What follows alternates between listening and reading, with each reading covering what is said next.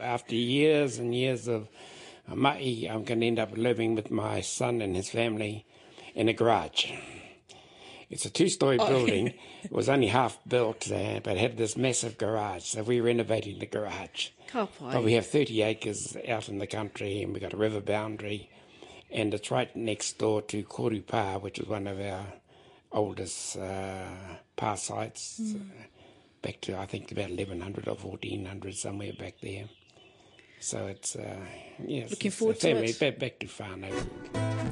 Dr. Tony Ruakere is one of 13 children. His mum is one of 19.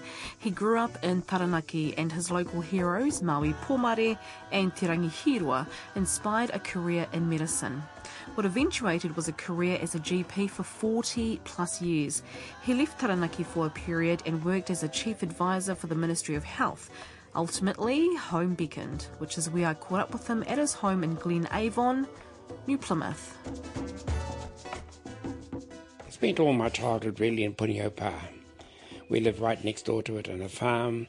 We're a very rich family, um, uh, very well off. We had 42 cows. So you were up at the crack of dawn milking cows? You're a farm boy? Uh, yes. Now the average farm, the dairy farm would be four, 600 cows. But we, we had 42 and we had... Uh, 13, 14 of us will vary from time to time in the house, and very small, have whare, about 1,100 square feet. But we had 42 acres, and you'd be brought up in the farm, uh, dairy farm. When did you decide that medicine was where you wanted to oh, go? Probably at a very young age. I suppose, uh, without any doubt, I think the, the one that my stimulus really uh, would have been uh, Te Rangihiro. Um, reading about him and Maui Pomare, of course, and uh, both from here, of course, and but particularly I think Te Rangihiro and uh, only our high school only went out out of the Koso Kato up to Form Five, so we had to come into town, right, uh, to go to sixth and seventh forms. And I think I might have been there were hardly any Maori at boys' high school. There were about twelve hundred pupils, only about half a dozen Maori. There are now 140 Maori at this same school.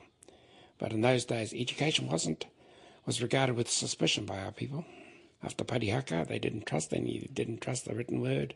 You couldn't get a camera, for example, like we're doing today, into Parihaka till about 40 years ago, 50 years ago. It was regarded always with a great suspicion, uh, tape recorders particularly, because of what, what had gone on with the uh, confiscation of lands and the broken promises, etc., etc., that they didn't really trust the written word, and uh, there was some opposition to education. Consequently, my parents never went to high school. Following in the footsteps of Te Rangihiroa, Tony would graduate from medical school in 1970 and getting from Taranaki to Otago wasn't an issue. I hitchhiked, by the way, uh, between Puniho Pa and med school in Dunedin, but 31 trips. We had no student loans then, so you had to get out and walk. so, you hitchhiked 31 times I, mm. between Taranaki and Otago. I, it used to take me a couple of days, but uh, we just had to get out there. And, and of course, on the road, roadworks, out along the coast, all my whānau on the ministry works. And I say, oh, boy, are you still going to school, boy? Hell, you must be dumb. my, my, my son, he's, he's the engineer in New Plymouth, and he's driving the train. Driving, he worked on the railways, you see, you know? Yeah. So and, and then they would also say, oh, the other ones in the family, they're all right. I don't know about that fella. He's a bit off. it's hard to think of that sort of situation today, but we're talking way back in the 40s and 50s. And, uh, and you know, somebody going to university, I was the first one from along the coast to have ever gone to university. Um, along almost, the coast, you mean the Taranaki? Yeah, yeah, yeah. yeah. Um, and that to remain the way for decades, particularly in med school, there's only been, since my, Paul Murray and Buck, there's only been two or three others who graduated medicine.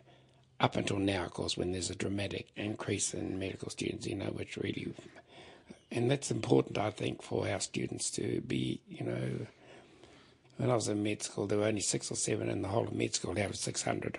A lot of us, there was a very high failure rate in the 50s, 60s. We had very little preparation comparing ourselves with the Auckland Grammars, Whanganui Collegiate Kings, and all those select Pākehā church schools. They were outstanding. They were just like Te Aute, really. We, that was the only one we could match with. Small though we were, when we eventually got through, um, well, there's Peter Tapsell, of course, our first orthopaedic surgeon. Uh, my flatmate, Mason Durie, uh, Bruce Gregory, who was the MP for Northern uh, Maori. Um, uh, Eru Pomare, of course, he became Professor of Medicine, Wellington School of Medicine, and Dean of the school. Uh, Professor Mantell, Colin Mantell Ngaitahu, Professor of Obstetrics at uh, National Women's.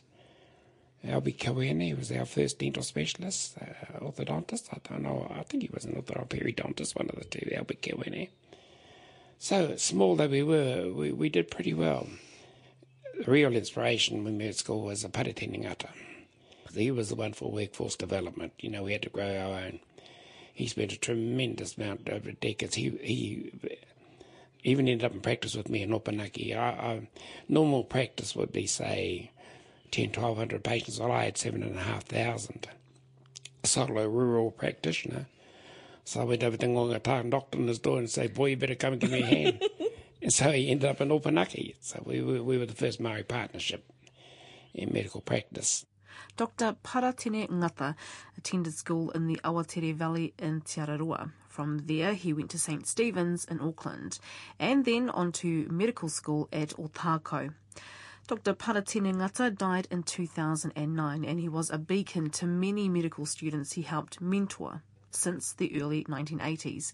He worked for his iwi of Ngāti Porou to establish Ngāti Porou Hauora and was a founding member of Te Ohu Rata o Aotearoa, the Māori Medical Practitioners Association. Was 14 years in Opunake and really enjoyed it. Um, Seven and a half thousand. Oh, I delivered 700 babies. I was running a maternity home, and and you a rural practitioner in those days, you worked 24 seven. You worked every day, all emergencies. It was very long hours, but very enjoyable, very um, loyal patients, absolutely loyal, you know, and.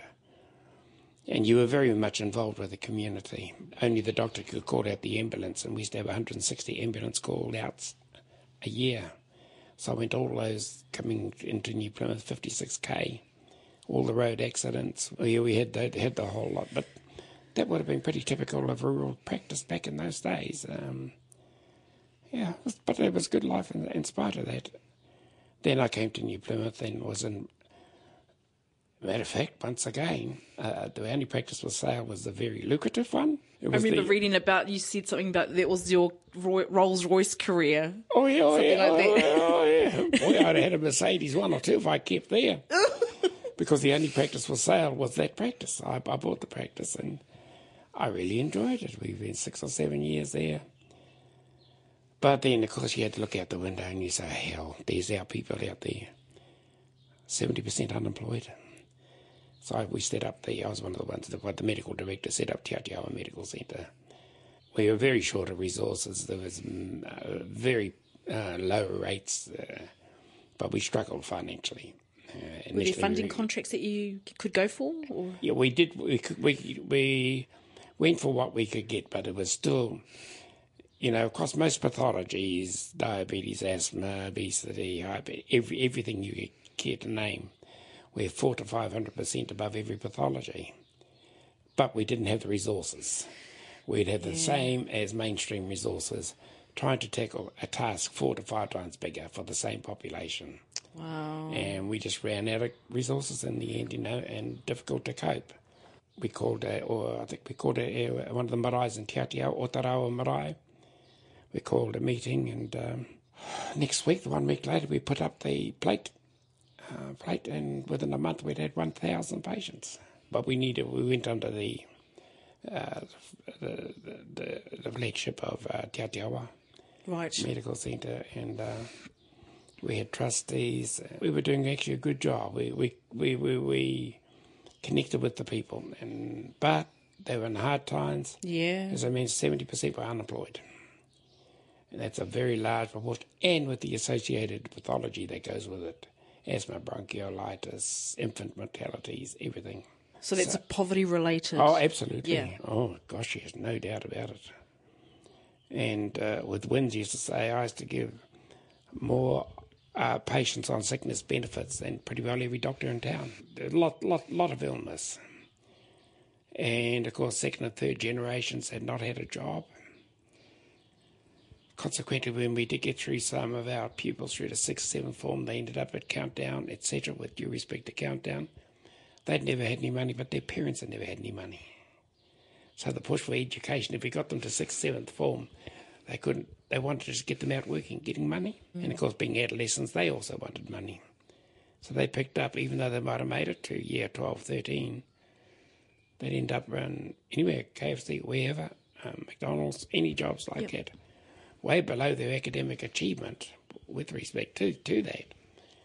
However, the, and then we followed another revolution followed that, and now we're into a different kettle of fish right now. And um, we spent decades, uh, Paratene and I, going back and forth to Dunedin and Mason, lecturing to the medical classes. Marae after Marae, Paparangi Reid did a great job too. Mm. Oh, yes. She met a lot of hostility and anti her anti smoking. The Paparangi has, uh, has done great work you know, as, as leaders. So then, Dr. Tony, what's different? We talked about that compar- comparatively that time to this. What, what what has changed? Well, I think 22, 22 to three decades of people who I've already mentioned. Yeah. Suddenly it's come alight. We've, we've got convinced the parents. They realise now, and particularly now, we're even going overboard. It's it's educate or die that, that you hear. You hear that sort of comment, you know, mm-hmm. with their kids. I don't know how many Maori we've got doing PhDs, but there's heaps. Now, to get in med school, not easy. You've got yes. to compete with the rest. Joe, who's the more or their dean, uh, Kaitiaki, she says that we've only had four failures in the last 15 years. Half them have got te reo. You know, getting back the soul, eh, which of course is the basis of whānau ora. And I must mention, when we're talking leadership, I can't go past Tariana too. She's a very, very brave lady. Uh, but we are going to miss her at the leadership uh, at that level, you know. No Ngāti Apa Ngā Rauru Kitahi e Ngāti Tūwharetua, Dame Tariana Turia received a distinguished honour by Te Ohurata o Aotearoa, the Māori medical practitioners, for her ongoing commitment to improve the health and well-being of Māori you know, the four pillars of health are, are probably a basis for whānau ora. Um, but that wasn't the first. Pomere, Buck, and Ngata, there were three.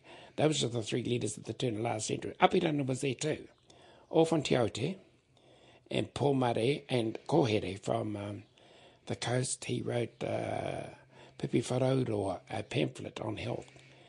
You know, people, there was a Facebook in the 1900s they through the Maori councils, um, those pamphlets were going all around the motu, and they were giving on hygiene, fresh air, fresh water. Of course, our people were dying in their thousands with infectious diseases. Yes. Clean water, clean air, boiled water, all that. Um, bottle feeding of our infants. We had a staggering infant mortality rate. 60% of babies didn't reach the first year, mm. whereas some improvement in 1911, where 60% of babies didn't reach four years of age. One doesn't want to blame colonisation for everything, but without any doubt, the infectious diseases had a dramatic effect on our people. Measles, rubella, uh, typhoid in particular, and tuberculosis. Wow. All those things. Um, I have in, investigated the uh, archives on those reports. Our people were in facing disaster, and we were a struggle for survival at the turn of last century, without any doubt, because one had to look at the medical reports, which were clinical, non-political, and devastating evidence, as also leading politicians of the day were saying. That's when uh, the Young Maori Party came in, and one extent we could say that our race was saved by that leadership. Now that's a very heavy thing to say, and everyone, everyone is. You won't hear anybody else say this. I do, because I've inspected those records and done the research, and there was no doubt about it in their clinical mind we were uh, we wouldn't survive, and sixty percent uh, not reaching four years of age, and things like the two uh, infant mortality things were pneumonia and gastroenteritis. gastroenteritis, uh, giving feeding solids straight out of hospital was disastrous. They couldn't take it. Uh, bottle feeding, uh, unpasteurized milk wow. caused massive pneumonia. Our mothers were dropping breastfeeding, so um, bring up to the flesh bottle feeding, and they said, well, they destroyed more bottle feeding destroyed more Maori than the guns of the British. You know, the very common saying uh, around that time turn of the century, of course, we had the flu epidemic. Now, the official figures in the flu epidemic was that of 1 million Pākehā, the official figure was 5,000 deaths. Of 100,000 Maori, the, the, official number was 8,500, so 8.5%. But the flu epidemic happened in only six weeks. That's why we're so scared of Ebola. But 8,500 of our people definitely died in six weeks. However, um, because it was stated in that official report, the Maori numbers were grossly underestimated, and now some modern historians are talking about the possibility that 20 to 30 percent, not only of Maori but of all Polynesia, perished during that flu epidemic of 1918. And that's quite staggering, of course, and that would have been 20 to 30,000 deaths if that was the figure in only six weeks. That's what it lasted. And wow. thank goodness, as Mason says, the um, the plague never got to New Zealand because that was just as bad over the turn of last century, but it didn't reach as far as here. And there was a bill called the, um, uh, the Maori Councils Act, 1900. The government was very, very worried about the plague, which is rat flea, rat flea. Uh, they knew that Maori wouldn't really help it, our health status would spread it, so they became concerned. We couldn't get through this Maori Councils Act, which was they wanted our councils up, they thought they would help our people, the councils, but the government was not interested until the plague came along. Then suddenly it went through Parliament and it became known as the Kiore Act. That's the Maori Councils Act of 2000 that went through Parliament. we called it the Kiore Act. We formed the Maori Councils, which gave us the structure to implement the reforms. Right. 19 areas throughout the country, and then they they they they had uh, public lectures, they had hygiene inspectors, and they went around marae to marae doing clean air, clean water, sanitation, yeah, all of that. Was a great work. So yeah, so that's a summary of the past. that is amazing. It's such a great historical account. Mm, yeah, well, it's all there. Yeah. It's all there. Well, obviously, it's all there.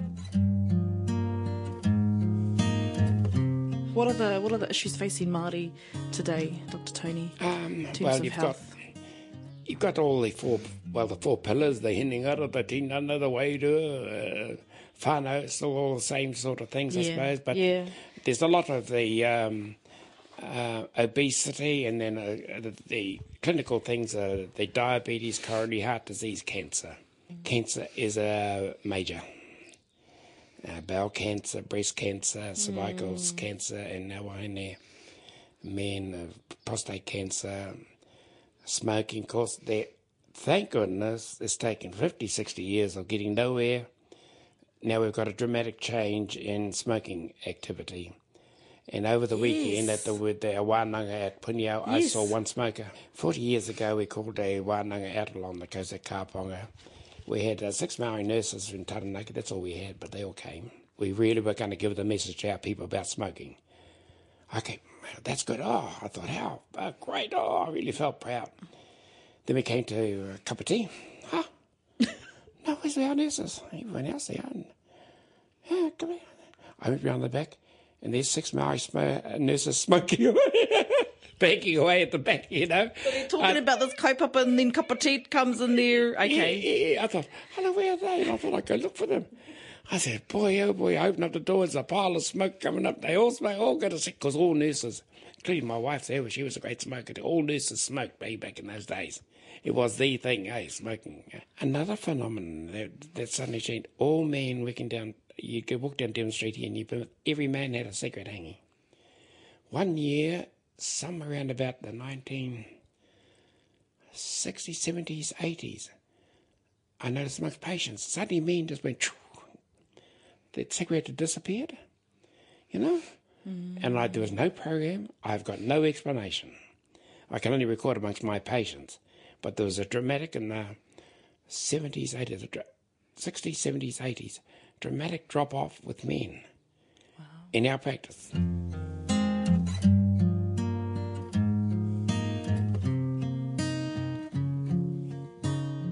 So, Dr. Tony, um, when did you retire as a practicing? Only about two years ago, after 42 years of Ooh, practice. Yeah. Was that a tough decision, or was it time to hang up the stethoscopes? Oh, hell, time to get a bit, uh, get a bit wonky. Um, Do you miss it? Oh, very much. Oh, yeah. And I had a bit of heart problems too. But my wife, she was my nurse. But uh, I always say to people that uh, she was my nurse before she became my wife. now, what I meant to say, she's my wife before she became my nurse. yeah, yeah. Some of the other way around, they they meet their nurse, then they become their wife. And I've had some fabulous uh, nurses, including several brilliant Pākehā nurses too. And oh, I've got to pay tribute to them. We've had some, and midwives. Oh, had some fabulous nursing, nursing staff. They're very devoted and. Uh, Oh yeah, no, we've been very lucky there, and the, and even on the district nurse, there's some great histories on Maori public health and district nurses. Oh yes, particularly in the uh, tuberculosis days, chasing out people through boxthorn hedges and all sorts. But there's a great history there from the league, from our district and public health nurses, and mm. from the nursing profession, and mm. they're in a revolution right now too. Their numbers are going whoosh, you know, right across the board. And dentistry is starting up now. We have a lot of uh, um, um, we, we've got dentists here, we've got uh, Maori dental students here, but they're coming out in the field in their third and fourth year. Last year, Dr. Tony Ruakere made the somewhat reluctant trip to Wellington to attend the ceremony where he was made a member of the New Zealand Order of Merit for services to Māori health. He recalls that day. well, that's right. I, I feel honoured, really, yeah, because it was the people who put me up with Te and of course, having history from Parihaka, they say, oh, God, you shouldn't become colonized like this, you know. Because the same people, well, this is something new for you, the same people who put me up Te Atiawa, the day I got the government house, they were digging up the gardens in uh, uh, Waitara there in protest that the oh. that, that what, uh, it was something to do with the awards, but it was a historical thing because they, we'd had a settlement and a lot of people were unhappy with the settlement, of course, for Te Atiawa. So, so it, was quite, it was quite funny. So the, their protest was to show that when, with the ploughing, of course, you know, from Parihaka, from the ploughing. But it was, uh, was great, good for the family. I think it was good for our people. Um, and of course, the closest thing for us at the moment, we have an English mall. Uh, my daughter's in London, her oh. partners, and you've got this four year old and she runs out uh, hearts and everything else, you know. Tēnei rā te mihi mai o hā kia koe e Dr. Tony Ruakere. Now, if you head to our website, we've posted up additional kōrero about Tony, what his favourite books are, his favourite movie. Check out He Kōrero Tāpiri on radionz.co.nz forward slash Te Ahi Ka.